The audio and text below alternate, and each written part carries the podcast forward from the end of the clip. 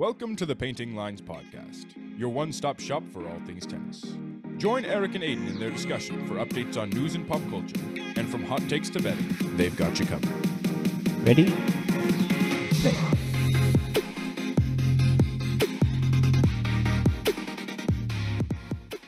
Welcome back to Painting Lines. Last week we gave our recap of the ATP World Tour Finals, and this week with the season wrapping up and one of the final big events of the year happening, which was the Davis Cup Final Eight. We wanted to just kind of cover that and uh, talk about the eventual winner.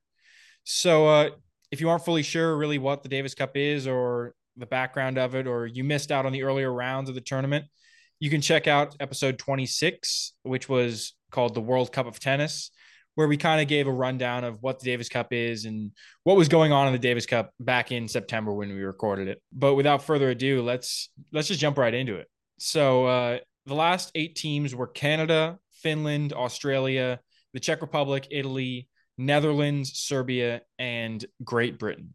So Erik, were there any shockers to you of countries that were missing out, or any of the ones that made it like stood out to you?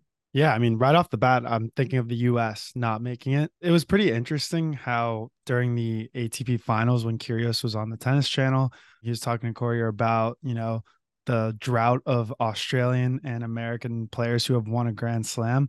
And they're just kind of going back and forth and kind of concluded that the US had more heavy hitters, more people, and had a better chance of someone winning a slam and all this. And then now you see Australia was in the finals here in the Davis Cup and the US didn't even make it or they didn't even qualify with the last 8 teams. The American players it seems stacked on paper, right? Like that's what you would think. And then Finland, I was pretty surprised about. I pretty much have just heard of Ruusuvuori. So that that's a little of what stood out to me. Um, what do you think? Yeah, 100%. I think the funny thing about the Davis Cup is it really comes down to having two good singles players. Like that's why Canada was able to win it last year, is because they had two good singles guys. They had FAA and Shapovalov.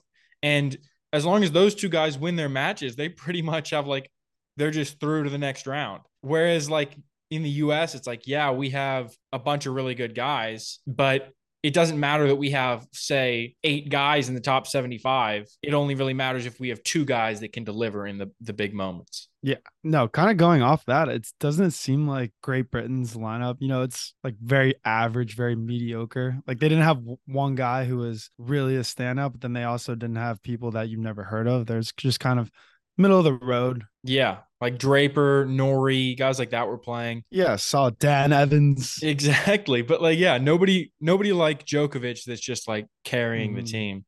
Right. Yeah. So let's just jump right into uh the quarterfinals. I mean, starting things off, the reigning champ Canada out in the quarters to Finland. I mean, honestly, it's not surprising because they're missing essentially their two top singles guys. I mean, there's an argument that Raonic could be one of their top two guys, but really Shapovalov and FAA are the guys that were massively important to them winning last year, and they're both missing. So the fact they got eliminated, yeah, it's not too shocking. I saw Shapo was enjoying the F1 in Abu Dhabi. So it's good that players can take this time to actually take time off and kind of enjoy themselves because there is going to be a pretty grueling eight to nine months coming up for these guys. Yeah, I mean, like we were talking about last week with with uh, Alcaraz and Juan Carlos Ferrero saying the season is January to November, which is just a crazy season. It's like how they always say the baseball season is so grueling because it's 162 games, except in tennis you can't really take just days off like they do in baseball. It's like every week you pretty much have a tournament. You don't really get that much time to just like, okay, I'm going to take a break here. I'm going to take a break here. It's like go, go, go. Yeah, and it's a weird dynamic too, where it's like I guess you kind of could because it's all up to you whether or not you want to join a tournament or sign up for a tournament. I don't, I don't really know, and you you kind of get that FOMO. Like once you start rolling, you don't want to stop. You don't want to lose your ranking. It's just it's it's kind of exactly what I said. The FOMO, like people just want to keep playing and playing, even though it's probably not best for them.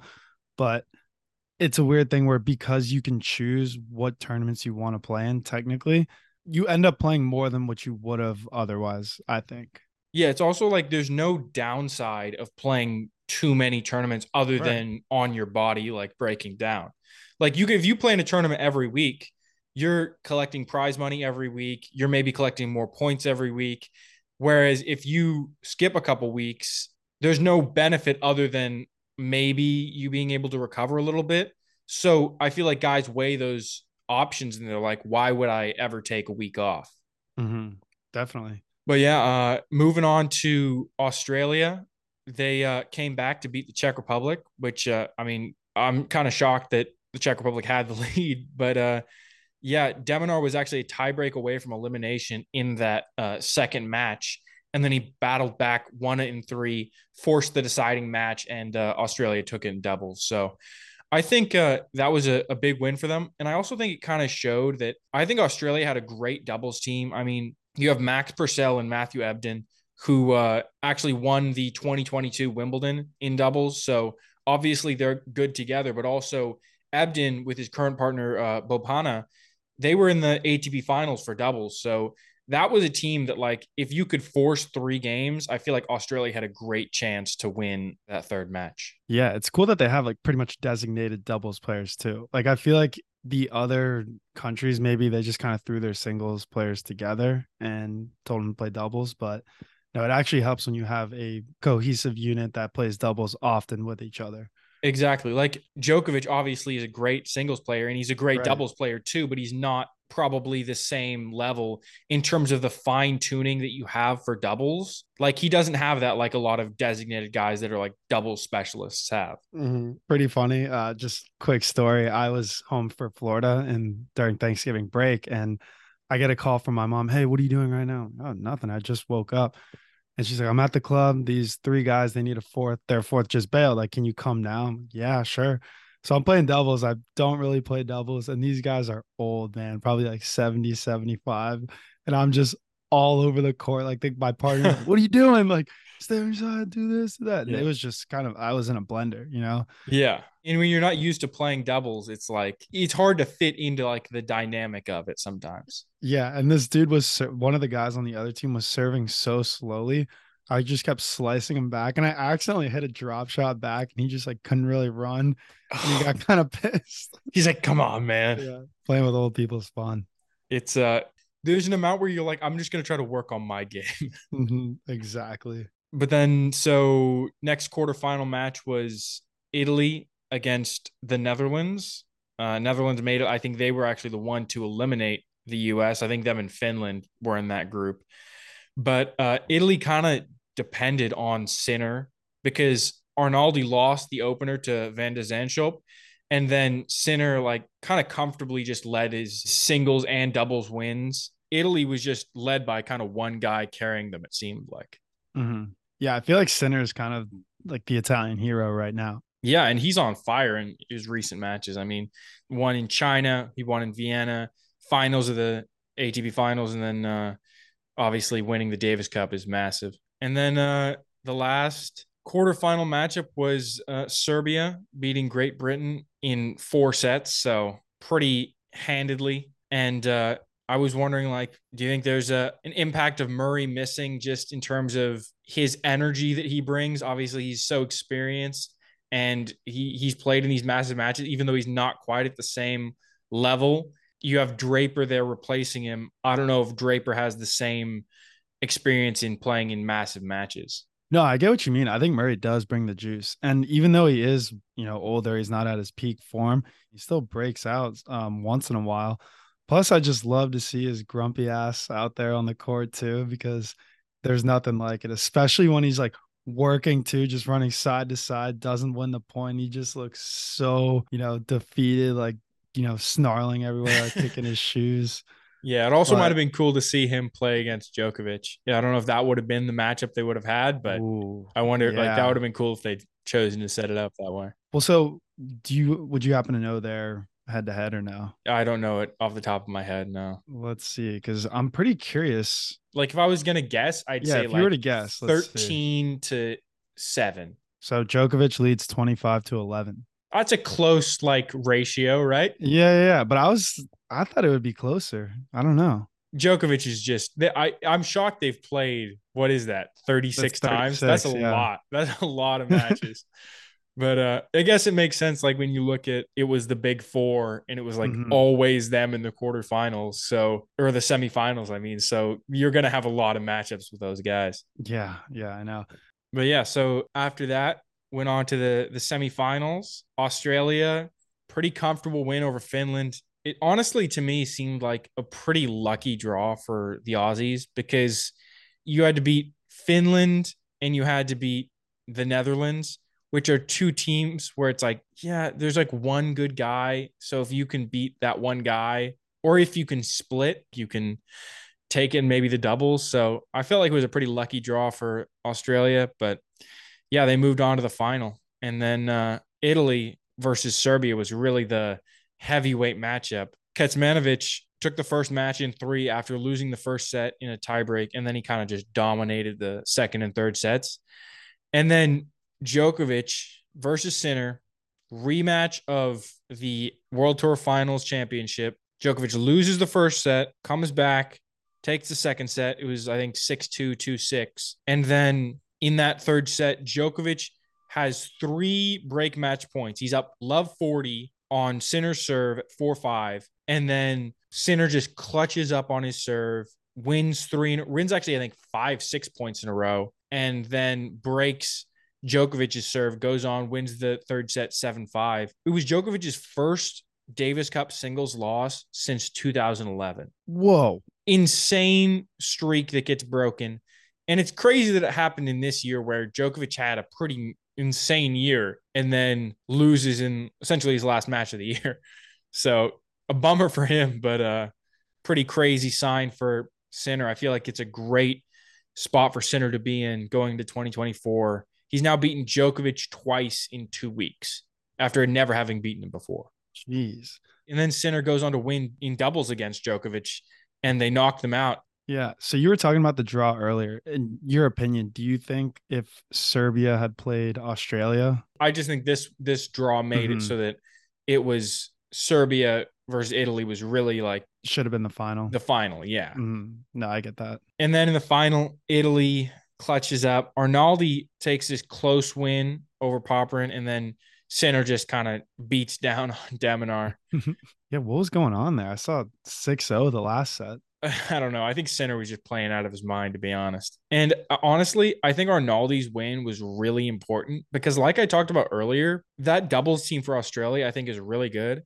And Sinner was obviously playing doubles and he's on fire right now, but he's not a doubles player. And so I think if Arnaldi loses that match to Popyrin and they go to that third uh, match in the tie, I think that Australia might actually pull out the Davis Cup win because I think their doubles team is pretty pretty sick. What do you think about that matchup though? Like it was a very close match. Do you think Popyrin is significantly better than Arnaldi or I don't think he's necessarily significantly better. I think it was honestly a, a pretty close matchup in terms of skill. Probably just came down to Arnaldi dealing with the pressure more because in, in the end, I think when you're that close in skill level, it probably comes down to the mental game and the nerves and being in that big moment of the Davis Cup final.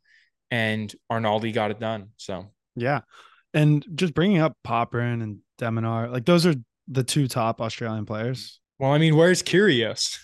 Yeah, it- there you go, man. We didn't even mention Kyrgios. Yeah. Holy shit. If he was Um, there, what maybe it would have been different. We don't oh know. my god, yeah. I'm just thinking Popyrin, like yeah, he's gr- he's good, but he's not as good as Tommy Paul, Taylor Fritz, even Ben Shelton, I would say, or Tiafoe. Yeah, well, I mean, like if you look at like Canada's team, they had uh Gabriel Diallo playing. Obviously, uh Alafia talked about him. Who they were teammates at Kentucky, but like hmm Diallo's only like 200 in the world, and he's playing in a singles Yeah. match in the Davis Cup Final Eight.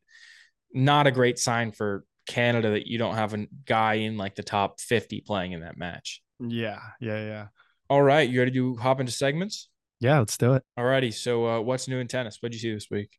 Dude, I saw something pretty interesting. Uh, an article about eight players that served over 500 aces during the 2023 ATP season. So we have Shelton, 505 for 50 matches, Bublik, 543, 48, Tsitsipas, 547, 71 matches, Medvedev, 547, in 84, Zverev 613, Rublev 616, Fritz 692, and then Hurkacz 1031 aces in 69 matches.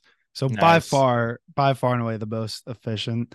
And I don't know, just a couple of things that stuck out to me was obviously Hurkacz, but then the fact that Djokovic, Alcaraz, and Sinner, like this year's top three players, were just not in the top eight in serving wise. So it really makes you think if Sinner and Alcaraz could improve their serving game, how much better they're going to be.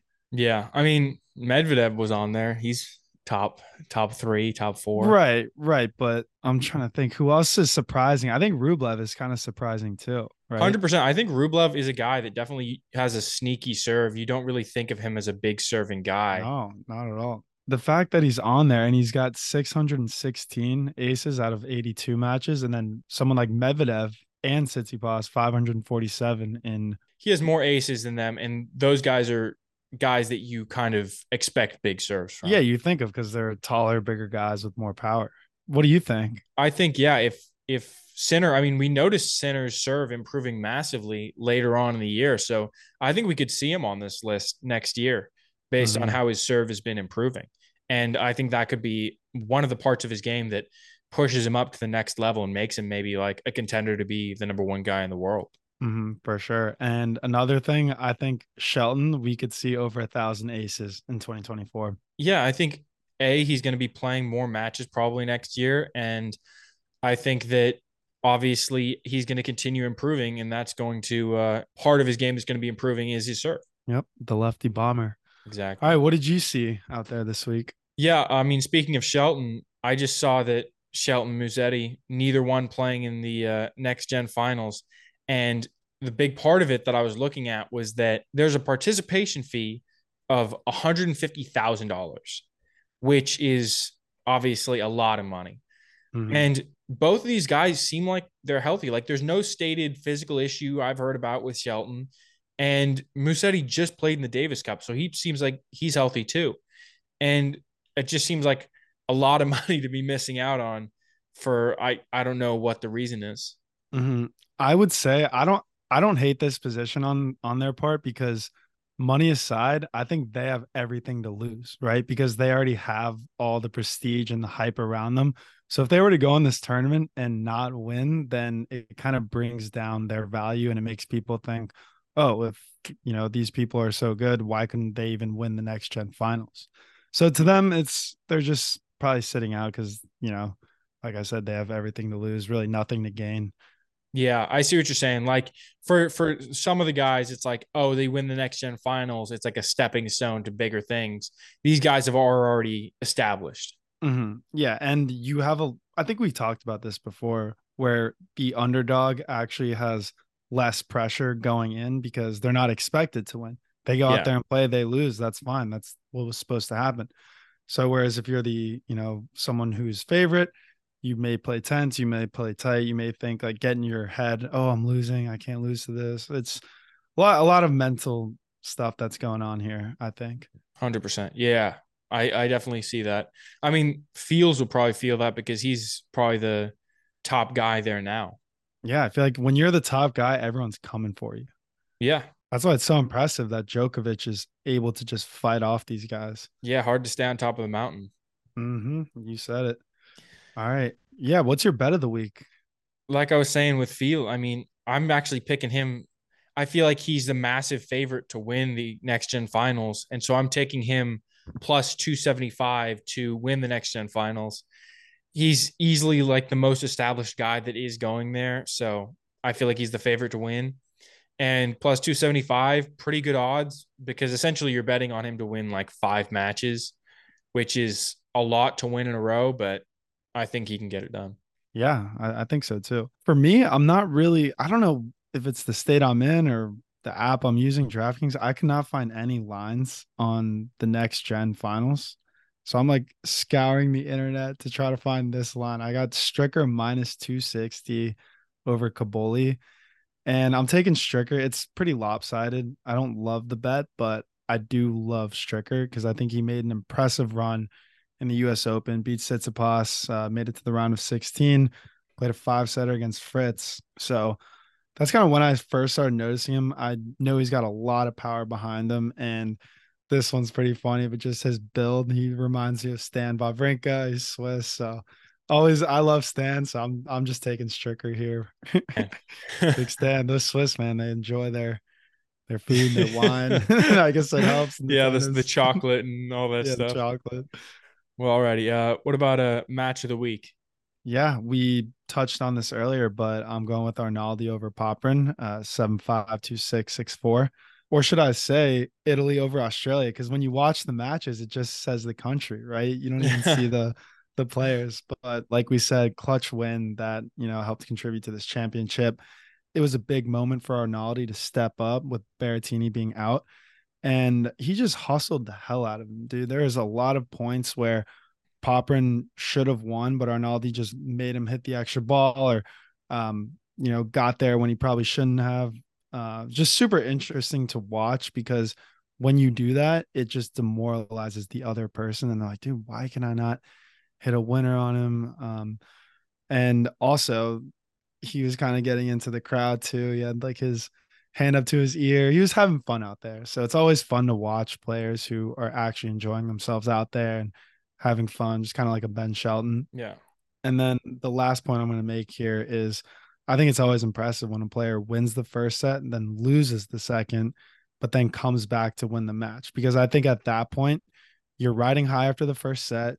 All your momentum just gets blunted after you lose the second set. And the way he lost too, 6 2 how does he come back and win that third set? I think it's very impressive. 100%. Uh, what was your match of the week? My match of the week was uh, the one we already talked about too Sinner over Djokovic. And similar to what you said, it was a match where Sinner got that first set, lost 6 2 in the second, and then was able to come back. And uh, I, yeah, Sinner jumps all over him early. Djokovic settles in, comes back, like kind of like he usually does. And Djokovic really seemed to have that match. I mean, when he's up 40 love, he's one of those guys you're like, he doesn't choke and then kind of chokes. I mean, Sinner clutches up on his serve, but you kind of expect Djokovic to be able to deliver in those moments. And that day he didn't. So honestly, I think to me, kind of controversial, but I think mm-hmm. right now Sinner's the best player in the world. I'm not saying over the course of 2023 he was the best player in the world, but I think right now in this moment. He just beat Djokovic two out of three times. He's on a three set run beating Medvedev, beat Alcaraz, beat Rune, beat all these guys in like the last two months. Like I think he's the best guy in the world right now. That's not a bad take. I I agree with you. But we'll see what happens when we come back in the next year. Yeah. It's Australia. All these guys have gotten their rest and are healthy. Like it's going to Mhm. be a, a new like setup for all these guys. I'm also excited for the new rivalry too, because everyone was hyping up Alcaraz Djokovic rivalry. Now we have a Sinner Djokovic rivalry officially. Hundred percent, hundred percent. Sinner really, he's fully bridged that gap. He is one of the top. There's Mhm. there is a, an established top four now. Yeah, breakout year for him. Exactly. All right, and that's the show. If you're not already subscribed, go ahead and hit that subscribe button. You can find us on Instagram, TikTok, YouTube at Painting Lines Podcast. Feel free to shoot us a DM or email us any questions or thoughts at paintinglinespodcast at gmail.com.